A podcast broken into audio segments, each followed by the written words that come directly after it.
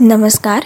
Radio M P S C Guru spreading the knowledge powered by Spectrum अकॅडमीमध्ये मी R J Sethi आपल्या सगळ्यांचं स्वागत करते.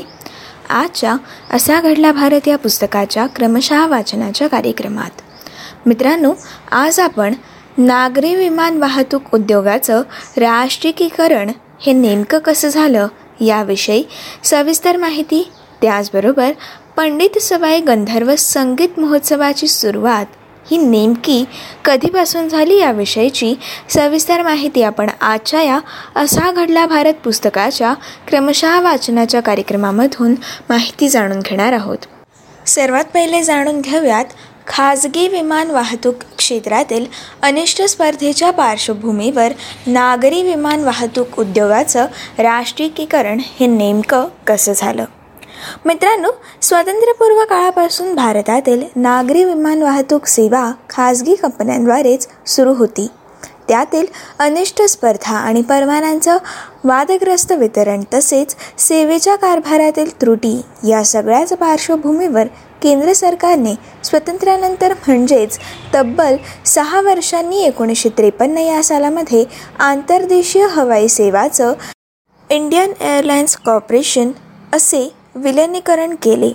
आणि हे विलिनीकरण इंडियन एअरलाइन्स कॉर्पोरेशनमध्ये करून आंतरराष्ट्रीय हवाई सेवा कंपन्यांचं एअर इंडिया इंटरनॅशनल कॉर्पोरेशनमध्ये परिवर्तन करून एक ऑगस्ट एकोणीसशे त्रेपन्न रोजी भारतातील पूर्ण विमान वाहतूक उद्योगांचं राष्ट्रीयीकरण हे करण्यात आलं.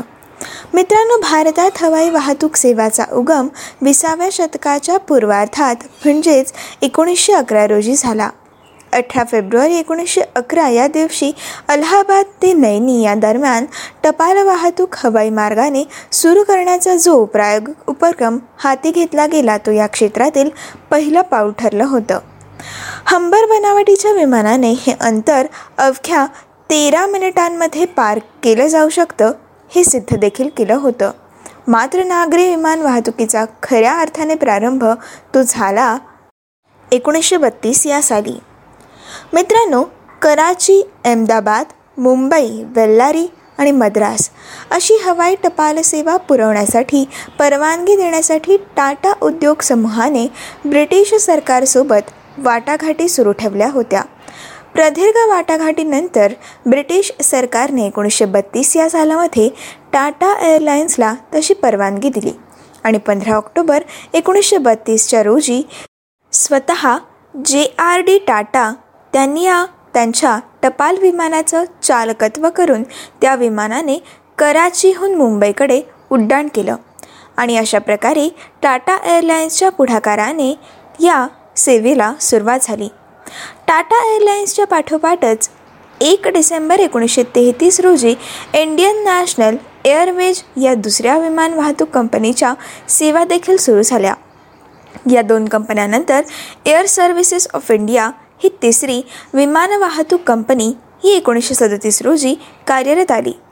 परंतु दोन वर्षाच्या अवधीतच ही कंपनी बंद पडली आणि अशा रीतीने दुसऱ्या महायुद्धाच्या वेळी टाटा एअरलाइन्स आणि इंडियन नॅशनल एअरवेज या दोनच कंपन्या भारतातील नागरी विमान वाहतूक उद्योगात कार्यरत होत्या.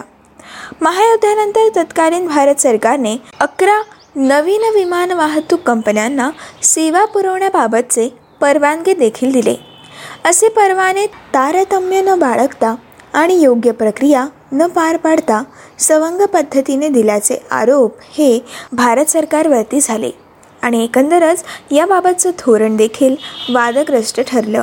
या धोरणामुळे खाजगी विमान कंपन्यांमध्ये अनिष्ट स्पर्धा देखील सुरू झाल्या आणि या अनिष्ट स्पर्धा सुरू होऊन त्यांचे विपरीत परिणाम देखील उघडकीस आले.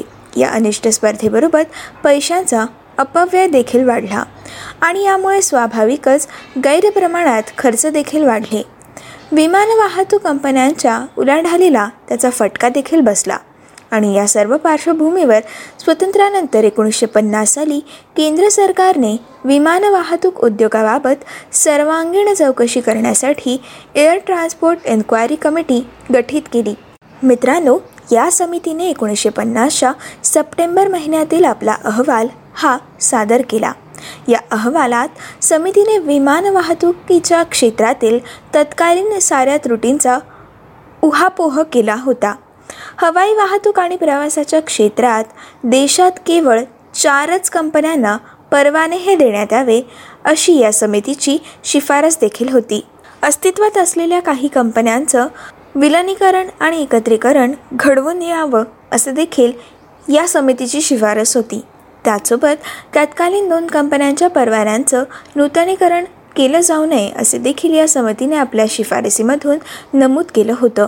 आणि याच सगळ्या पार्श्वभूमीवर केंद्र सरकारने चौकशी समितीच्या शिफारसींच्या पलीकडे जाऊन राष्ट्रीयकरण करण्याच्या दृष्टीने पावलं उचलली. आणि तेरा मार्च एकोणीसशे त्रेपन्नमध्ये संसदेने एअर कॉर्पोरेशन ॲक्ट हा कायदा संमत केला. वीस मे एकोणीसशे त्रेपन्न रोजी राष्ट्रपतींनी त्यावर शिक्कामोर्तब देखील केलं. इतप्पर विमान वाहतुकीच्या क्षेत्रात देशांमध्ये इंडियन एअरलाइन्स आणि एअर इंडिया इंटरनॅशनल या दोन कंपन्या असतील. ही त्या कायद्यातील मुख्य तरतूद होती. त्या अन्वये देशांतर्गत विमानसेवांप्रमाणेच शेजारील देशांना हवाई सेवेने जोडणाऱ्या विमान कंपन्यांचा मालमत्तेचा आणि त्यांच्या कारभाराचा ताबा हा इंडियन एअरलाइन्स कॉर्पोरेशनकडे आणला. तर एअर इंडिया इंटरनॅशनल लिमिटेडची मालकी एअर इंडिया इंटरनॅशनल कॉर्पोरेशनकडे गेली. त्यानंतर एक ऑगस्ट एकोणीसशे त्रेपन्न रोजी केंद्र सरकारने विमान वाहतूक उद्योगाचं राष्ट्रीयीकरण केल्याचं जाहीर केलं आणि अशा प्रकारे खाजगी विमान वाहतूक क्षेत्रातील अनिष्ट स्पर्धेच्या पार्श्वभूमीवर नागरी विमान वाहतूक उद्योगाचं राष्ट्रीयीकरण हे घडलं. मित्रांनो आता जाणून घेऊयात हिंदुस्थानी संगीतातील आविष्कारांसाठी पंडित सवाई गंधर्व संगीत महोत्सवाची सुरुवात ही नेमकी कशी झाली? मित्रांनो हिंदुस्थानी शास्त्रीय संगीत क्षेत्रामधील प्रतिभावान कलाकारांसाठी मोठ्या प्रतिष्ठा प्राप्त असा मंच ठरलेल्या पंडित सवाई गंधर्व संगीत महोत्सवाचं आयोजन हे पुणे शहरात सर्वात प्रथम एकोणीसशे त्रेपन्न सालामध्ये झालं. त्यानंतर पुढील पाच दशकांपैकी अधिक काळ या वार्षिक महोत्सवाचं आयोजन हे अव्याहत सुरू होतं. याच सुमारास म्हणजेच एकोणीसशे बावन्नमध्ये कोलकात्यात डोवरलेन संगीत महोत्सवाच्या आयोजनाला सुरुवात झाली होती. स्वातंत्र्योत्तर काळात हे आणि या स्वरूपाचे काही राष्ट्रीय संगीत महोत्सव भारतभरातील ज्येष्ठ श्रेष्ठ आणि त्याचप्रमाणे नवोन्मेषी प्रतिभावान अशा गायक वादक कलाकारांसाठी मोठे महत्त्वपूर्ण असे मंच ठरले. आणि अर्थातच शास्त्रीय संगीताच्या रसिकांसाठी असे महोत्सव म्हणजे मोठी पर्वणीच ठरले होते. बारा सप्टेंबर एकोणीसशे बावन्न रोजी किराणा घराण्याचे ज्येष्ठ गायक आणि नाट्यसंगीतकार आपला आगळा ठसा उमटवणारे रामचंद्र गणेश कुंदो गोकळ उर्फ पंडित सवाई गंधर्व यांचा बारा सप्टेंबर एकोणीसशे बावन्न रोजी मृत्यू झाला. त्यानंतर पंधरा दिवसांनी त्यांचे शिष्य पंडित भीमसेन जोशी आणि पुण्यातील आर्य संगीत प्रसारक मंडळाचे सदस्य यांनी त्यांच्या स्मृत्यर्थ अनौपचारिक स्वरूपात एक कार्यक्रम सादर केला. याच दरम्यान भीमसेन जोशी नानासाहेब देशपांडे आणि इतर मंडळांच्या सदस्यांनी सवाई गंधर्व या स्मृतिप्रित्यर्थ दरवर्षी गायन आणि वादनाच्या संगीत महोत्सवाचं आयोजन करण्याचा निर्णय घेतला. आणि यानुसार एकोणीसशे त्रेपन्नपासून दरवर्षी या महोत्सवाचं आयोजन हे करण्यात आलं. एकोणीसशे एकसष्टमध्ये पानशेत धरणफुटीच्या घटनेमुळे हा महोत्सव होऊ शकला नाही. पण हा अपवाद सोडला तर साधारणपणे दरवर्षीच्या डिसेंबर महिन्यात या महोत्सवाचं आयोजन हे होत राहिलं. दर्दी रसिकांचा त्याला मोठा प्रतिसाद देखील लाभला. एकोणीसशे सदुसष्टमध्ये या महोत्सवाच्या आयोजनासाठी औपचारिकरित्या आयोजक संस्था नोंदणीकृत करण्यात आली. आणि त्यावर्षी हिराबाई बडोदेकर यांनी त्याचं अध्यक्षपद देखील भूषवलं. तर पंडित भीमसेन जोशी आणि नानासाहेब देशपांडे यांनी संस्थेच्या सचिवपदाची अधिकृतपणे सूत्रे देखील स्वीकारली. सुरुवातीपासूनच आयोजकांनी ज्येष्ठ कलाकारांप्रमाणेच नव्या प्रतिभावान कलाकारांना देखील वाव देण्याचा दृष्टिकोन हा स्वीकारला.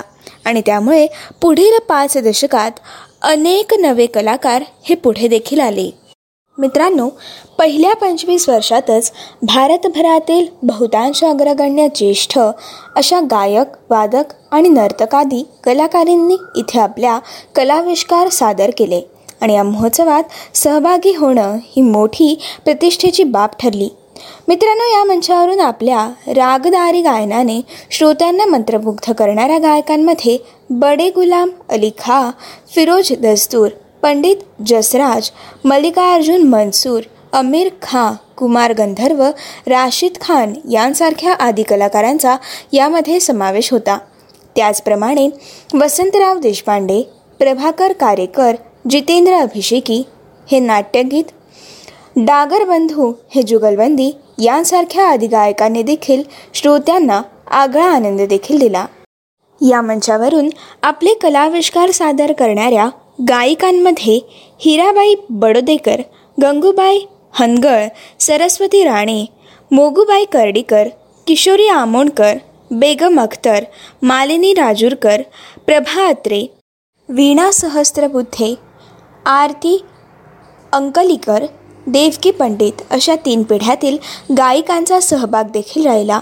त्याचप्रमाणे मणिक वर्मा बेगम परिवन सुलताना शोभा गरटू याने देखील या महोत्सवाची शान ही नाट्यसंगीत ठुमरी आणि दादरासारख्या संगीत प्रकारांनी या महोत्सवाची शान वाढवली. मित्रांनो या महोत्सवात सहभागी होणाऱ्या संगीतकार वादकांमध्ये उस्ताद हलीम जाफर खा विलायत हुसेन खा निखिल बॅनर्जी रईस खां पंडित रविशंकर उस्ताद शाहिद परवेज उस्ताद अहमद तिरखवा सामता प्रसाद झाकीर हुसेन उस्ताद अकबर खां झारीन दारूवाला रघुनाथ सेठ हरिप्रसाद चौरसिया शिवकुमार शर्मा बिस्मिल्ला खा अरविंद्र गजेंद्र गडकर. त्याचप्रमाणे ब्रिजभूषण काबरा यांचा समावेश राहिला. या महोत्सवात आपल्या नृत्य कौशल्याने संमोहित करणाऱ्या नर्तक आणि नर्तिकांमध्ये गोपीकृष्ण शंभू महाराज बिरजू महाराज त्याचप्रमाणे सितारादेवी रोहिणी भाटे यांच्यासारख्यांचा समावेश देखील राहिला. एकोणीसशे बावन्नमध्ये कोलकात्यात बालिगंज भागातील डोव्हरलेन येथील सभागृहात वार्षिक संगीत परिषदेच्या आयोजनाची सुरुवात झाली.